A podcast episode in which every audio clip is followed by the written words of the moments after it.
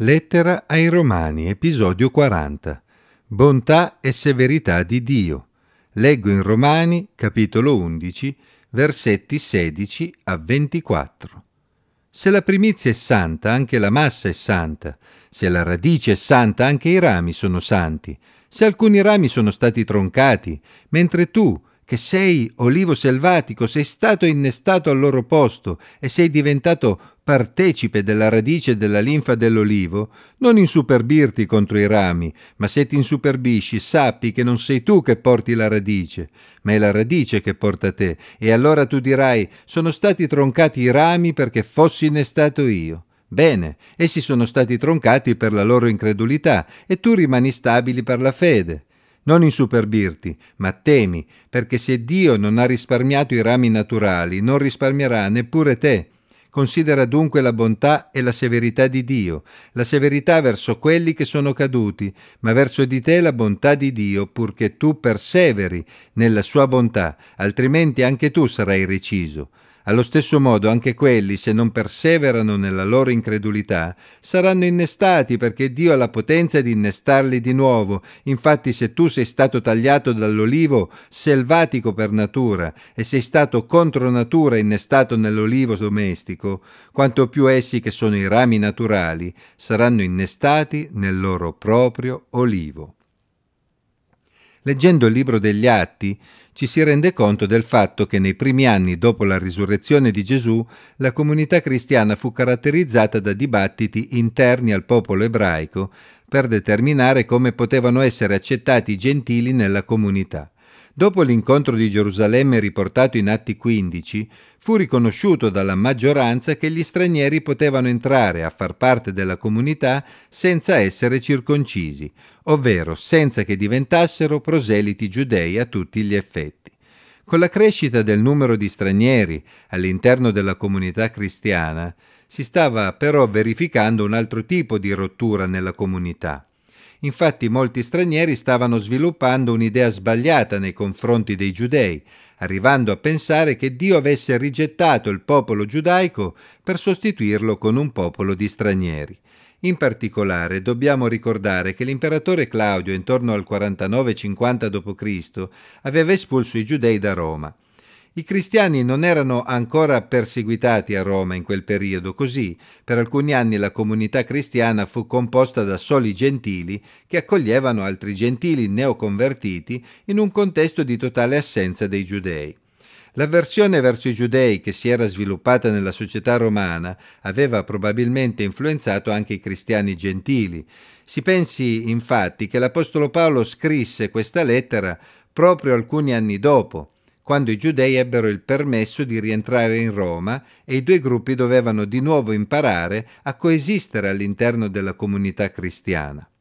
Occorreva che i gentili si ricordassero delle proprie origini, visto che erano diventati seguaci di Gesù, che era proprio il Messia inviato in primo luogo proprio ai giudei. Essi stavano infatti commettendo un errore analogo a quello che avevano fatto i giudei prima di loro. Se molti giudei avevano pensato erroneamente di poter essere accettati da Dio per il solo fatto di essere giudei, ora molti stranieri rischiavano di concludere che i giudei fossero rigettati da Dio per il solo fatto di essere giudei, senza più possibilità di essere riconciliati con Dio, e si stavano pretendendo che Dio mostrasse la sua bontà verso di loro, riservando ai giudei la sua severità. L'Apostolo Paolo propone in questa sezione alcune illustrazioni per esortare gli stranieri ad avere una prospettiva corretta. La prima illustrazione si riferiva al sistema sacrificale che prevedeva la presentazione delle primizie a Dio in rappresentanza dell'intero raccolto dedicando a Dio una piccola parte del raccolto, santificandola, ovvero mettendola da parte per il Signore, di fatto si dedicava a Dio l'intero raccolto. In tal senso, se la primizia è santa messa da parte per il Signore, così lo è anche il resto del raccolto. Applicando questo principio al popolo di Israele, occorreva tenere presente che la prima comunità cristiana, quindi la primizia del Messia, era stata composta da tutti ebrei. Quel gruppo, piccolo o grande che fosse, era comunque rappresentativo dell'intero popolo ebraico, che aveva quindi assolto al compito ricevuto come popolo di Dio. Non aveva quindi senso vedere Israele come un popolo rigettato da Dio, ma come il popolo santo, all'interno del quale c'erano però degli increduli che potevano comunque essere ancora raggiunti dal Vangelo. D'altra parte era sempre accaduto così nella storia di Israele, anche nel passato. La seconda illustrazione si basa sul fatto che i rami di un ulivo traggono il loro nutrimento dalla radice dell'ulivo, quindi se la radice è sana porterà i rami a fare olive buone. Abbiamo un albero che rappresenta tutto Israele, con una radice santa che si era sviluppata a partire dai patriarchi attraverso quel residuo fedele che non era mai venuto meno, fino ad arrivare agli apostoli e ai primi discepoli ebrei del Messia, rami santi che avevano tratto la loro linfa dalla radice dell'ulivo attraverso un buon rapporto con Dio. Ma l'Apostolo espande questa illustrazione sottolineando che alcuni rami erano stati tagliati perché non avevano evidentemente dato le olive che ci si sarebbe aspettati, questi rami rappresentano ovviamente la parte di Israele che in quel momento stava rifiutando il Messia. Questa immagine ricorda quella utilizzata ai tempi di Geremia, in Geremia 11, versetti 16 e 17, in cui Israele venne giudicato dal Signore per la sua ribellione e viene paragonato ad un ulivo verdeggiante i cui rami vengono danneggiati dal fuoco per volontà di Dio. Ma i gentili che ruolo hanno in tutto questo? Essi sono paragonati ad un olivastro, un olivo selvatico che normalmente ha bisogno della pratica di innesti per dare un frutto buono. Qui però l'Apostolo Paolo introduce un elemento che doveva far riflettere i suoi ascoltatori gentili. Se infatti in agricoltura è più sensato l'innesto di rami di ulivo su un olivastro per abbinare la robustezza dell'olivastro alla bontà delle olive dei rami d'ulivo, nella sua analogia spirituale sono i rami di olivastro che sono stati innestati sull'albero di ulivo, quindi un innesto inverso, in un certo senso contro natura. Paolo voleva evidentemente ricordare ai suoi ascoltatori gentili che l'albero della comunità cristiana era essenzialmente un ulivo basato su radici ebraiche e non un olivastro basato su radici gentili. Disprezzando i giudei, i cristiani gentili si stavano insuperbendo, disprezzando quindi le loro radici. A questo punto i gentili potevano comunque ribattere che pur essendo le radici ebraiche i rami ebrei erano stati ormai tagliati in modo definitivo per far posto agli stranieri ma anche in questo caso essi avrebbero peccato di superbia.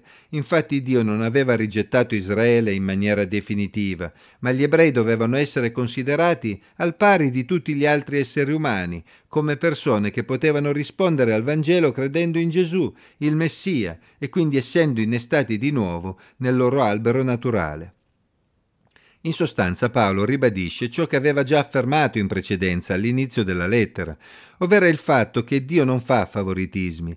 Come i giudei non avrebbero dovuto credere di essere a posto con Dio solo perché appartenenti al popolo giudaico, ma avrebbero dovuto perseguire la fede del loro padre Abramo, così gli stranieri non potevano pensare che ora i giudei dovessero essere rigettati come popolo in quanto rei di aver rifiutato il loro Messia. Dio avrebbe continuato a mostrare la sua bontà verso tutti gli esseri umani, giudei o stranieri, che non avessero perseverato nella loro incredulità, convertendosi al Messia, e avrebbe allo stesso modo mostrato la sua severità verso chiunque, giudeo o straniero, fosse rimasto nell'incredulità. Insomma, ancora una volta Paolo ribadisce che nessuno doveva essere giudicato sulla base della propria appartenenza etnica, ma solo sulla base della propria fede. Se Dio era stato così potente da trasformare il cuore degli stranieri che non avevano mai sentito parlare di Lui, portandoli a diventare seguaci di Gesù, il Messia del popolo ebraico, quanto più egli avrebbe potuto trasformare i cuori di molti giudei per riportarli a relazionarsi con il loro Messia. Che il Signore ci dia di riflettere attentamente su questo brano. Infatti anche oggi molti di noi che non apparteniamo al popolo di Israele rischiamo di disprezzare i giudei ritenendoli colpevoli di aver ucciso Gesù.